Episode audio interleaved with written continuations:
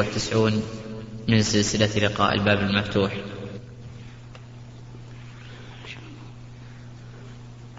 أظن هذا الثالث من هذا العام. ها؟ الرابع من الشهر هذا. بعد الحج؟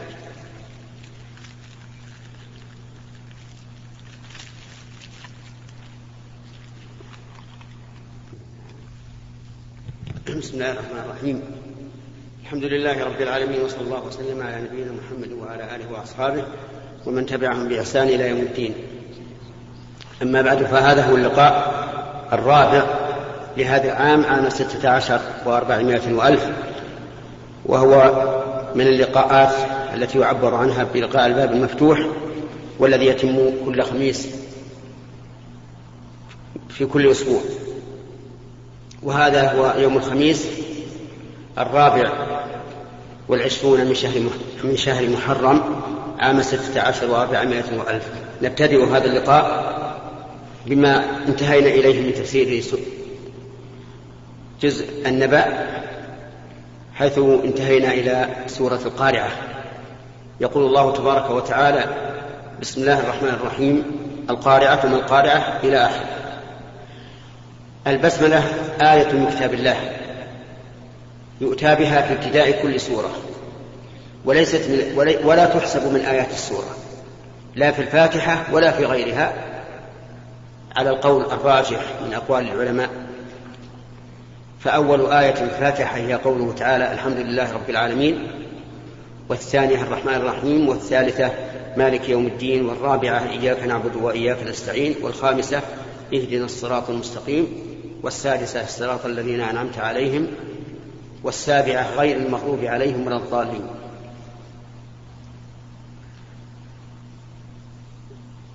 إلا أنه لم يؤت بها في أول سورة براءة. نظرا لأن ذلك لم يثبت عند الصحابة رضي الله عنهم عن النبي صلى الله عليه وعلى آله وسلم فأشكل عليهم الأمر. هل هي بقية سورة الأنفال أم هي سورة مستقلة؟ فلهذا وضعوا فاصلا دون دون البسملة يقول الله تعالى هنا القارعة ما القارعة؟ القارعة اسم فاعل من قرع والمراد التي تقرع القلوب وتفزعها وذلك عند النفخ في الصور كما قال تعالى و ويوم ينفخ في الصور ففزع من في السماوات ومن في الأرض إلا من شاء الله. فهي تقرع القلوب بعد قرع الأسماع. وهذه القارعة هي قارعة عظيمة لا, لا نظير لها قبل ذلك وهي من أسماء, من أسماء يوم القيامة كما تسمى الغاشية والحاقة. وقوله وما أدراك ما القارعة؟ القارعة ما القارعة؟ ما القارعة؟ ما هنا؟ استفهام بمعنى التعظيم. والتفخيم. يعني ما هي القارعة التي ينوه عنها؟ وما أدراك ما القارعة؟ هذا زيادة في التفخيم والتعظيم والتهويل. يعني أي شيء أعلمك عن هذه القارعة؟ أي ما أعظمها وما أشدها؟ ثم بين متى تكون؟ فقال جل وعلا يوم يكون الناس كالفراش المبثوث. أي أنها تكون في ذلك الوقت. يوم يكون الناس كالفراش المبثوث حين يخرجون من قبورهم. قال العلماء يكونون كالفراش المبثوث والفراش كما تعرفون هو هذه الطيور الصغيرة التي تتزاحم عند وجود النار في الليل. وهي ضعيفة وتكاد تمشي بدون هدى وتتراكم وربما لطيشها تقع في النار وهي لا تدري. فهم يشبهون الفراش في ضعفه وحيرته وتراكمه وسيره إلى غير هدى. والمبثوث يعني المنتشر فهو كقوله تعالى يخرجون من الأجداث كأنهم جراد منتشر. لو تصورت هذا المشهد يخرج الناس من قبورهم على هذا الوجه لا تصورت أمرا عظيما لا نظير له. هؤلاء العالم من آدم إلى إلى أن تقوم الساعة كلهم يخرجون خروج رجل واحد في آن واحد من هذه القبور المباثرة في مشارق الأرض ومغاربها ومن غير القبور كالذي ألقي في لجة البحر وأكلته الحيتان أو في فلوات الأرض وأكلته السباع أو ما أشبه ذلك. كلهم سيخرجون في مرة, مرة واحدة. يصونون ويجنون في هذه الأرض. أما الجبال وهي تلك الجبال العظيمة الراسية الصلبة فتكون كالعهن المنفوش. العهن الصوف. والمنفوش المبعثر أو إن العهن هو القط القطن والمعنى واحد. المهم أنها تكون بعد أن كانت صلبة قوية راسخة تكون مثل العهن المنفوش. الصوف أو القطن. والمنفوش كما قلنا المبعثر سواء نفشته بيدك أو بالمنداف فإنه يكون خفيفا يتطاير مع أدنى ريح وقد قال الله تعالى في آية أخرى إن الجبال تكون هباء منثورا. وقال جل وعلا هنا وتكون الجبال كالعهن المنفوش. فأما من ثقلت موازينه فهو في عيشة راضية. وأما من خفت موازينه فأمه هاوية وما أدراك ما هي نار حامية. قسم الله تعالى الناس إلى قسمين. القسم الأول من ثقلت موازينه. وهو الذي رجحت حسناته على سيئاته. والثاني من خفت موازينه وهو, وهو الذي رجحت سيئاته على حسناته. أو الذي ليس له حسنة أصلا كالكافر. يقول تعالى من فأما من ثقلت موازينه فهو في عيشة راضية. العيشة مأخوذة من العيش وهي وهو الحياة. يقال عاش الرجل زمنا طويلا أي بقي وحي زمنا طويلا. والعيشة هنا على وزن فعلة فهي هيئة وليست مصدرا.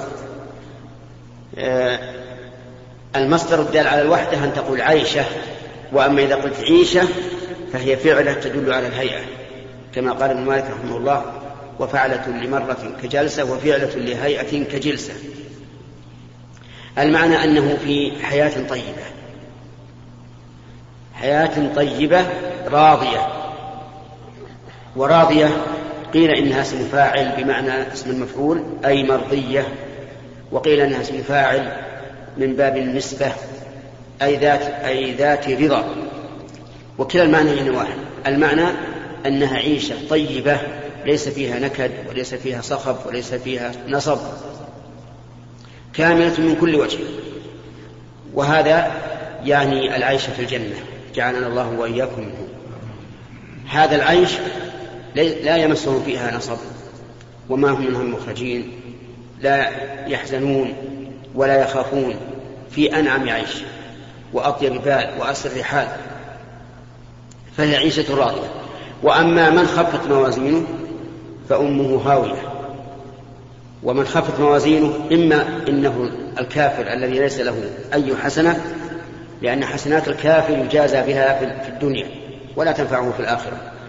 أو إنه مسلم لكنه مسرف على نفسه وسيئاته أكثر فأمه هاوية أم هنا بمعنى مقصود أي الذي يقصده الهاوية والهاوية من أسماء النار. يعني أنه مآله إلى نار جهنم والعياذ بالله. وقيل إن المراد بالأم هنا أم الدماغ والمعنى أنه يلقى في النار على أم رأسه نسأل الله السلامة وإذا كانت الآية تحتمل معنيين لا لا يترجح أحدهما على الآخر فإنه وأنا ولا ولا يتنافيان فإنه يؤخذ بالمعنيين جميعا. فيقال يرمى في النار على أم رأسه وأيضا ليس له مأوى ولا مقصد إلا النار. وما أدراك ما هي. هذا من باب التفخيم والتعظيم لهذه الهاوية والعياذ بالله. يسأل ما هي؟ أتدري ما هي؟ إنها لشيء عظيم. إنها نار حامية. في غاية ما يكون من الحمو. وقد قال النبي عليه الصلاة والسلام إنها فضلت على نار الدنيا بتسعة وستين جزءا. إذا تأملت نار الدنيا كلها سواء نار الحطب أو الورق أو البوتغاز أو أشد من ذلك فإن نار جهنم مفضلة عليها بتسعة وستين جزءا نسأل الله العافية. في هذه الآية التخويف والتحذير من هذا اليوم وأن الناس لا يخرجون عن حالين إما رجل رجحت حسناته أو رجل رجحت سيئاته. وفيها, وفيها أيضا دليل على أن يوم القيامة فيه موازين. وقد جاء في بعض النصوص أنه ميزان. فهل هو واحد أو متعدد؟ قال بعض أهل العلم إنه واحد وإنما جمع باعتبار الموزون لأنه يوزن فيه الحسنات والسيئات وتوزن فيه حسنات فلان وفلان وتوزن فيه حسنات الأمة هذه والأمة الأخرى فهو, فهو مجموع باعتبار الموزون لا باعتبار الميزان وإلا فالميزان واحد. وقال بعض أهل العلم إن إنها موازين متعددة. لكل أمة ميزان ولكل عمل ميزان فلهذا جمعت. والأظهر والله أعلم أنه ميزان واحد لكنه جمع باعتبار الموزون على حسب الأعمال أو على حسب الأمم أو على حسب الأفراد. وفي هذه الآية دليل على أن الإنسان الإنسان إذا تساوت حسناته وسيئاته فإنه قد سكت عنه في هذه الآية. ولكن بين الله تعالى في سورة الأعراف أنهم, يك... أنهم لا يدخلون النار وإنما يحبسون في مكان يقال له الأعراف وذكر الله تعالى في سورة الأعراف ما يجري بينهم وبين آه، المؤمنين وأنهم إذا صرفت أبصارهم تلقاء أصحاب النار قالوا ربنا لا تجعلنا مع القوم الظالمين. نسأل الله تعالى أن يجعلنا وإياكم ممن رجحت حسناته على سيئاته وأن يغفر لنا ولكم ويعاملنا بعفوه إنه على كل شيء قدير. الآن إلى الأسئلة. نبدأ باليمين. عفى الله عنك. هل في الزيوت والسكر والتوابل وبذور الأعلاف زكاة؟ إذا كان فما دليل ذلك وما نصابه؟ نعم. اختلف العلماء رحمهم الله في الحبوب التي لا تؤكل ولا تكون قوتا هل فيها زكاة أو لا؟ فمنهم من قال إن فيها الزكاة. لعموم قول الله تعالى يا أيها الذين آمنوا أنفقوا من طيبات ما كسبتم ومما أخرجنا لكم من الأرض. ومنهم من قال إنها لا تجب فيها الزكاة وهذا هو الأقرب أن الزكاة لا تجب إلا في المطعوم. الذي الذي يكال ويدخر. وعلى هذا فلا تجب الزكاة في هذه البذور لأنها ليست مطعوما يدخر.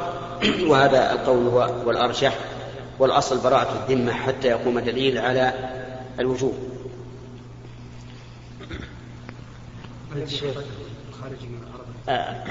أخرجه ابن خالد قول الرسول عليه الصلاة والسلام ليس في معجون خمسة أوسق من ثمر ولا حب صدقة. وهذا الذي يوثق بالعادة هو الذي يطعم ويدخر. فضيلة الشيخ ما حكم من يسمع القرآن وهو يأكل إما بالبيت أو السماع وهو يأكل يأكل وهو يسمع القرآن. لا حرج. أن يستمع الإنسان إلى القرآن وهو مشتغل بالأكل لأن ذلك لا يمنعه من الاستماع. أما لو كان لو كان آه العمل يستدعي آه حضور القلب والفكر ويلهيه عن عن استماع القرآن فالأولى ألا يستمع. مثل لو كان يعمل عمل مهنة في مثلا يصلح سيارة أو بيصلح أشياء تحتاج إلى أن يكون الذهن مرتبطا بهذا العمل فهنا نقول الأولى أن لا يستمع إلى القرآن لأنه حينئذ غافل عنه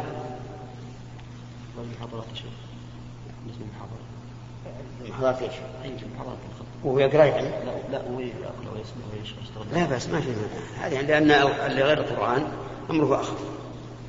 بسم الله الرحمن الرحيم. ما معنى- قول الرسول صلى الله عليه وسلم لا يؤمن أحدكم حتى يحب لأخيه ما يحب لنفسه؟ معناها أنه لا يكون إيمان العبد حتى يحب لأخيه ما يحب لنفسه من الخير الدين والدنيا. وفي هذا الحديث تحذير من الحسد الذي هو كراهة ما أنعم الله به على غيرك لأن الحسد من خصال اليهود بسم الله الرحمن الرحيم رجل وبهذا عرفت أن المعنى أنه ليس المعنى أنه ليس في ليس له إيمان إطلاقا بل المعنى لا يكون إيمانه رجل سجل اسمه في البنك ليقوم بالبناء وبعد سنوات باع اسمه. ما حكم ذلك العمل؟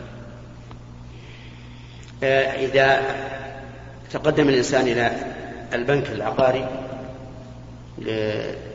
لبناء بيت له فإنه لا يجوز أن يتحول عن هذا الطلب إلا بموافقة الأمر لأنه لو فتح الباب لتلاعب الناس به فيقال لهذا الرجل إن كنت استغنيت الآن عن عن البناء أو عدلت عن رأيك فاذهب إلى البنك وقل, وقل ألغوا اسم- ألغوا اسمي. وإن كنت محتاجا فاستعن بالله وكمل آه، المسيرة. لا لا يجوز البيع. لا- لأن أن- أنت ليس لك إلا حق الانتفاع فقط.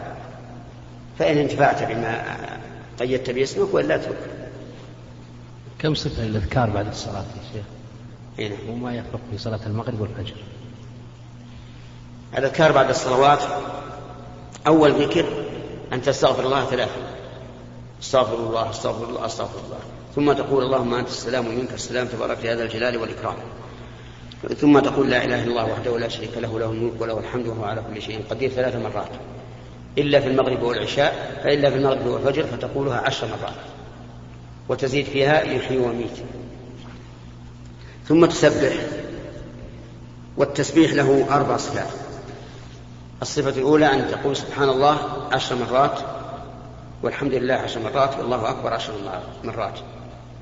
والصفة الثانية أن تقول سبحان الله ثلاثة وثلاثين والحمد لله ثلاثة وثلاثين والله أكبر أربعة وثلاثين. والصفة الثالثة أن تقول سبحان الله والحمد لله والله أكبر ثلاثة وثلاثين. ثم تقول لإتمام المئة, لإتمام المئة لا إله إلا الله وحده لا شريك له له الملك وله الحمد وهو على كل شيء قدير. الصفة الرا- الرابعة أن تقول سبحان الله والحمد لله ولا إله إلا الله والله أكبر خمسا وعشرين مرة. فصار ثلاث منها تكمل المئة واحد آه، لا تكمل المئة ما تقول إلا ثلاثين. سبحان الله عشرا الحمد لله عشرا الله أكبر عشرا. نعم. نعم. كيف؟ سبحان الله والحمد لله ولا إله إلا الله والله أكبر. 25 مرة. كلهم 25 المجموع 100 نعم. جاني سؤال من مصر من أخ مصري إنه آه، طلق زوجته قال لها يعني إذا لم تسقطي ما في بطنك فأنت طالق وكانت حامل في- من ثلاث إلى أربع شهور. فهل يقع حال من الطلاق أو لا يقع؟ آه، أولا نقول لهذا الزوج إنه أخطأ حيث أراد من زوجته أن تضع أن تضع حملها وليس له الحق في إجبارها على ذلك. ثم إنه إذا بلغ إلى هذه المدة ثلاثة أو أربعة شهور لا يجوز إسقاطه إلا لضرر لضرر محقق. آه، وليعلم أن إسقاط الجنين إن كان بعد نفخ الروح فيه إن كان بعد نفخ الروح فيه فإنه لا يجوز إسقاطه بأي حال من الأحوال. هي بعد ثلاث شهور. دقيقة. إن كان بعد نفخ الروح فيه فإنه لا يجوز إسقاطه بأي حال من الأحوال لأنه قد نفخت فيه الروح وإسقاطه يؤدي إلى قتل وهلاك. حتى لو قيل إن الأم إن لم يسقط عنها هذا الحمل ماتت نقول له ولتمت لأنها إذا ماتت ماتت بفعل من؟ بفعل الله. لكن لو أننا أسقطنا الحمل وأمتناه ومات بذلك فقد مات بفعلنا. ومن المعلوم أنه لا يجوز إماتة شخص لإحياء شخص آخر. واضح هذا؟ الحالة الثانية قبل أن تنفخ فيه الروح. قبل أن تنفخ فيه الروح لا شك أنه يختلف بحسب بحسب بلوغ الجنين. فهو أول ما يكون نطفة أهون. ثم إذا كان علقة صار إسقاطه أشد. ثم إذا كان مضغة صار إسقاطه أشد. هذه حكم آه، إسقاط الجنين. فنقول لهذا الزوج إنك أخطأت بعملك هذا. بكونك ترغم امرأتك على أن تسقط الجنين ونقول للزوجة ليس عليك أن أن تضعي الحمل بل لك أن تعصي هذا الزوج وإذا لم تضعه فهل يقع عليها الطلاق أو لا؟ هذا يرجع إلى نية الزوج. إذا كان نيته بهذا الكلام منعها وتأكيد منعها من من إبقاء الحمل في بطنها فإنها لا تطلق. وأما إذا كان قصده الطلاق فإنها تطلق. معنى أنها الطلقة الثالثة. إيش؟ الطلقة الثالثة لها. سواء الثالثة ولا ولا, ولا الثانية ولا الأولى. الحكم واحد. إن كان ناوي الطلاق فهي تطلق. شيخ أحسن الله إليك. نعم. ما هي نصيحتكم آه، لمن يصلي مع إخوة له في المسجد ولا ولا يسلم عليهم بحجة أنهم عقيدتهم فاسدة؟ لا يسلم عليهم بحجة أنهم عقيدتهم فاسدة في المسجد. وهو عقيدته؟ صحيح. حسب زعمه لا يسلم عليهم حتى في الصلاة يعني ما يقول السلام عليكم ورحمة الله. بعد الصلاة يعني ما يسلم عنه. إذا نصحته قلت له يعني إذا قرأ تحيات قام ولا سلم؟ لا يسلم عليهم يعني إذا يعني يسلم في الصلاة نعم. ولكن لا يلتفت؟ لا بعد الصلاة لا يسلم عليهم أساسا حتى يعني داخل المسجد. إيه؟ هم يعني واحد باكستاني وواحد هندي بحجة أنهم يعني عقيدتهم فاسدة على كل حال السلام كما تعلم سنة. السلام في غير سلام الصلاة سنة. إن شاء سلم وإن شاء لم يسلم. لكننا نرى أن هذا هذا الإمام ما دام إماما فالذي ينبغي أن يتألف هؤلاء وأن يعلمهم العقيدة الصحيحة لأنهم جهال. غالب هؤلاء العمال الذين يأتون إلينا عاشوا في بلد أهله عندهم بعض الانحراف ولا يعلمون. ومن حقهم علينا أن نعلمهم وأن ندعوهم للسنة. فنشير على هذا الرجل أن يسلم إذا دخل وأن يتألفهم وأن يعلمهم إما في في كل فرض وإما في الفرض الذي يكون فيه غير مشغولين. نعم. بسم الله الرحمن الرحيم فضيلة الشيخ ذكر بعض المؤرخين أن عليا رضي الله عنه لم يبايع أبا بكر بالخلافة إلا بعد مضي ستة أشهر من خلافته وبعد وفاة فاطمة بنت محمد رضي الله عنها. فما مدى صحة هذا القول أو أن له توجيها؟ نعم. آه، أولا إن إن هذا قول لا يصح. وقد قيل إن علي بن أبي طالب إنه إنه بايع أبا بكر من يومه لكنه أسر ذلك عن فاطمة. لأن فاطمة رضي الله عنها صار في قلبها شيء. على أبي بكر رضي الله عنه حين منعها من ميراث أبيها صلوات الله وسلامه عليه. وقوله هو الحق لأن النبي صلى الله عليه وعلى آله وسلم قال إن معشر الأنبياء لا نورث. آه، لكن تعرف النساء وربما يكون هناك أحد من الأعداء آه، يملأ قلبها غيظا على أبي بكر رضي الله عنه.